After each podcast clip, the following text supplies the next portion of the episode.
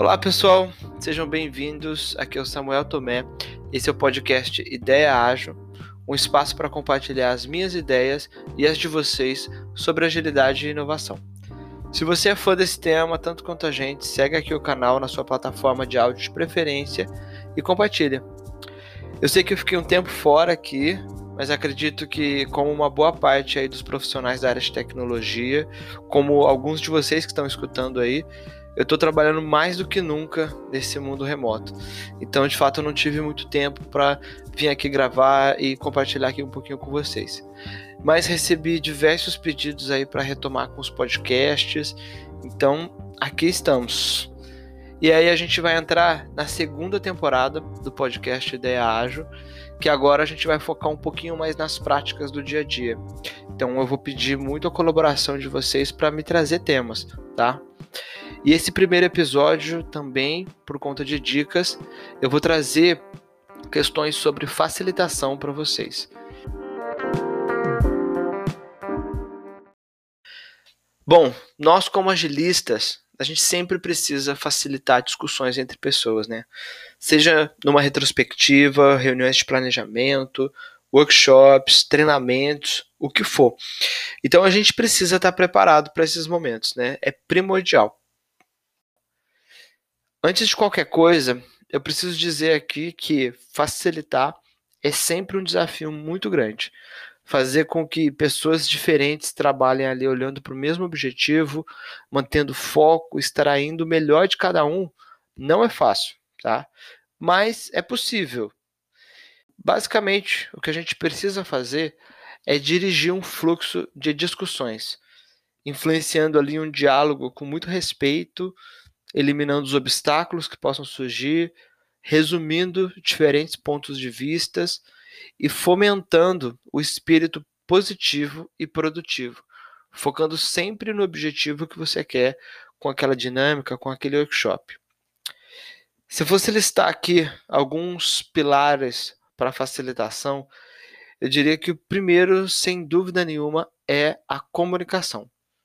Porque a partir dela, de uma comunicação clara, de uma fala ali objetiva, com segurança, a gente consegue passar a nossa mensagem da melhor forma. Outro pilar eu identificaria como colaboração. O facilitador ele precisa influenciar essa prática de uma forma assim radical, colaboração total, para que nenhuma pessoa naquele workshop ou naquela dinâmica fique de fora das discussões do grupo tá? E por fim, aí um terceiro pilar seria a questão do consenso. Porque o que é discutido dentro de, de um workshop é a opinião de um grupo e não de um indivíduo. Se tem alguém no seu workshop ou na sua dinâmica tomando o lugar de fala só para si, tem algo errado. A gente tem uma disfunção aí. Falando em disfunções, eu vou listar aqui alguns prós e contras de uma boa facilitação. Começando por um pró, seria ter uma boa visualização do que, é para ser feito, do objetivo de você ter reunido aquelas pessoas naquela dinâmica ou naquela atividade, naquele workshop. E aí eu já faço um paralelo com o contra, que é a questão da falta de clareza.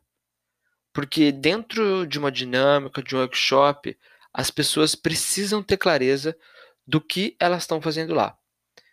Senão, pode ter certeza que elas vão dispersar, seu workshop não vai ser produtivo, o negócio não vai ser legal. Aí, outro pró que eu posso falar aqui de uma boa facilitação seria a segurança na sua fala e nas informações que você for trazer. Um facilitador ele precisa passar credibilidade ali para o público, tá? Ele precisa estar tá bem preparado. Caso contrário, a gente vai entrar num contra, que seria uma comunicação deficiente, onde os participantes que estiverem dentro daquela atividade que você vai estar facilitando, eles vão ficar confusos, não vão saber para onde ir e o objetivo não vai ser atingido, tá? A forma que você utiliza para envolver as pessoas, eu também identifico com o pró, tá? Mas isso eu acho que é muito particular cada facilitador tem ou precisa ter a sua forma de chamar e envolver as pessoas para si, tá? É algo para se ter em mente, porque o público que você facilitar precisa estar tá ali junto com você naquele momento.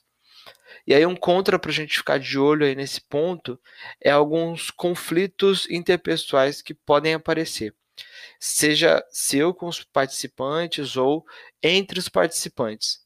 Naquele momento da facilitação, você tem um papel claro ali, tá? De fazer com que as pessoas pensem em um objetivo em comum e ponto.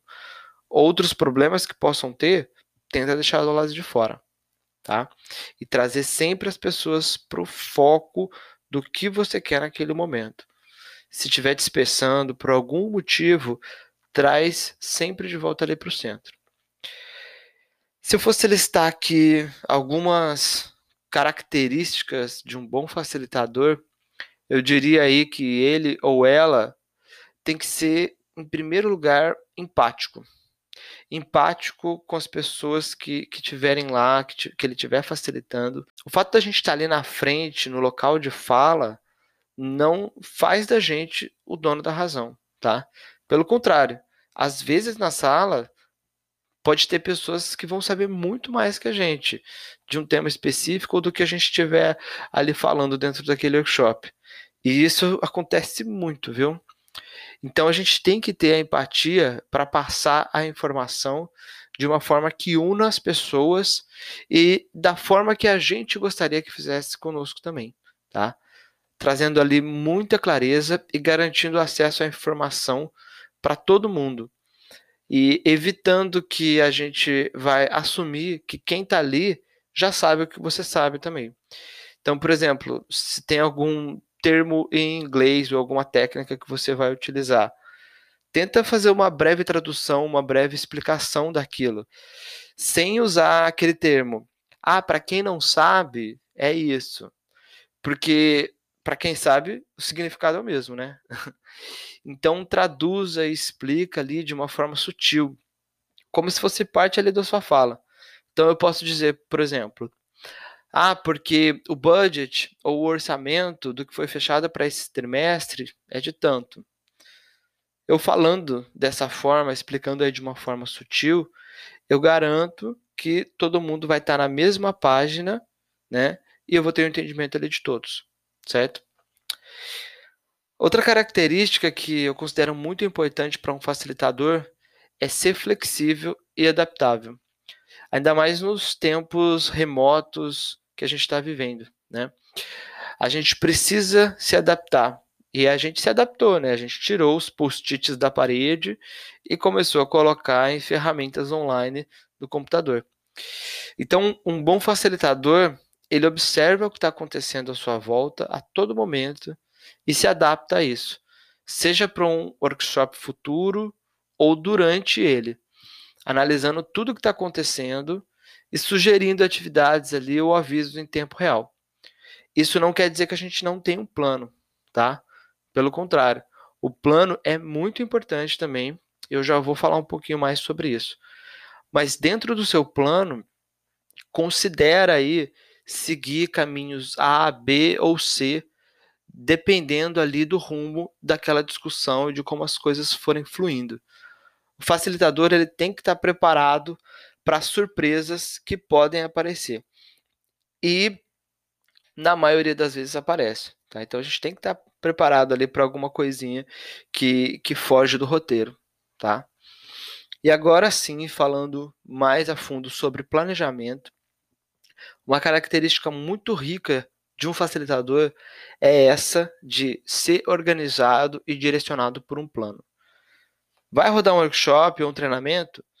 Monta uma agenda com os horários ali de cada atividade.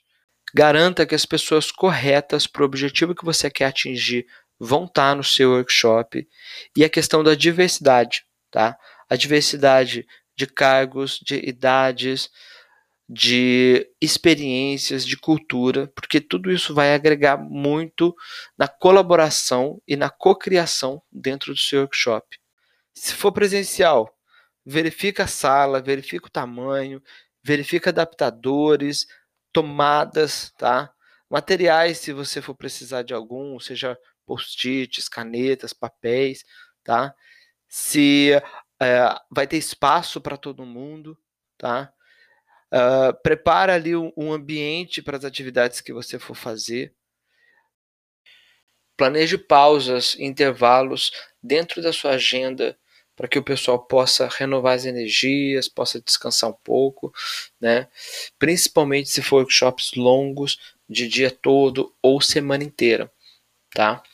Considere aí também adaptações de pausas de 5 ou 10 minutos se você sentir que o pessoal está muito cansado ou se você passou muita teoria. E aí verifica a necessidade de alguns icebreakers ou dinâmicas de quebra-gelo, que são atividades que você vai fazer aí como se fosse uma brincadeira, uma atividade mais física ou um joguinho online, se for remoto, tá? Para que você traga uma interação e faça o pessoal ali é, dar aquela acordada, principalmente se for depois do almoço, tá?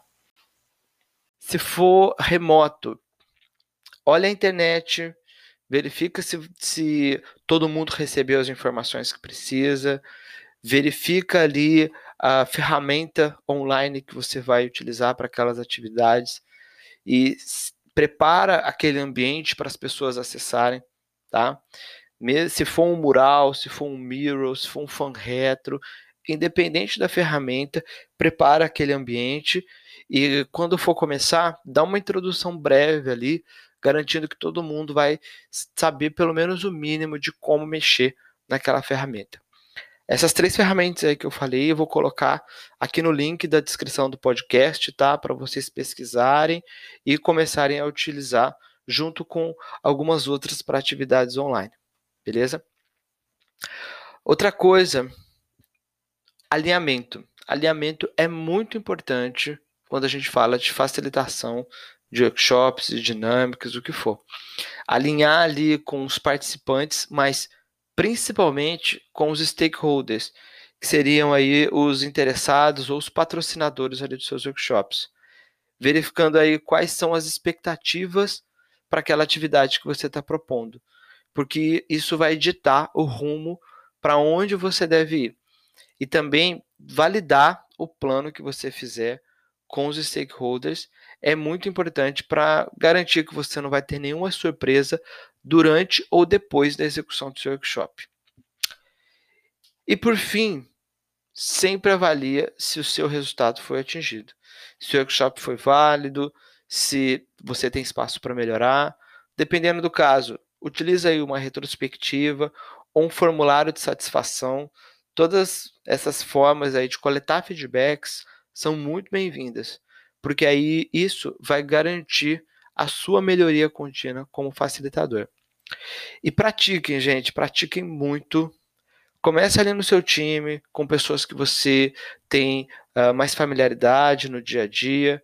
Vai pedindo feedback para essas pessoas, até você se sentir mais confortável a facilitar as suas sessões aí em grupos maiores e diferentes. A evolução vem da prática, tá? Quando eu comecei a facilitar grupos de pessoas aí há uns anos atrás, eu padelei um pouquinho também, tá? Vou confessar. E é super normal. Faz parte do crescimento e do aprendizado, porque ele é vivo e é contínuo. Hoje eu estou aqui falando, compartilhando um pouquinho aí com vocês, mas ainda estou aberto aí a também aprender novas técnicas e novas formas de facilitação. Então, assim que vocês começarem a facilitar, ou quem já facilita aí, compartilhe os resultados, porque vou querer saber como vocês estão indo, beleza?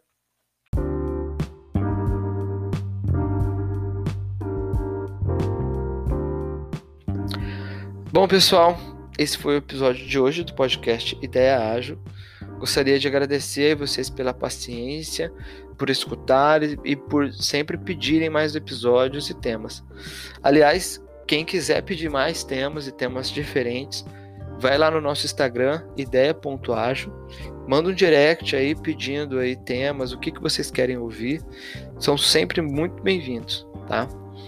Vou deixar alguns links aqui na descrição para vocês com mais informações sobre facilitação e ferramentas online para ajudar vocês em tempos remotos aí, nesse novo normal que a gente está. Espero que vocês tenham curtido tanto quanto eu e não se esqueçam de compartilhar e se inscrever aqui no podcast. Fiquem ligados aí nos próximos capítulos e na próxima ideia. Muito obrigado e lembrem-se, continuem idealizando, mas sempre de forma ágil. Valeu e até a próxima.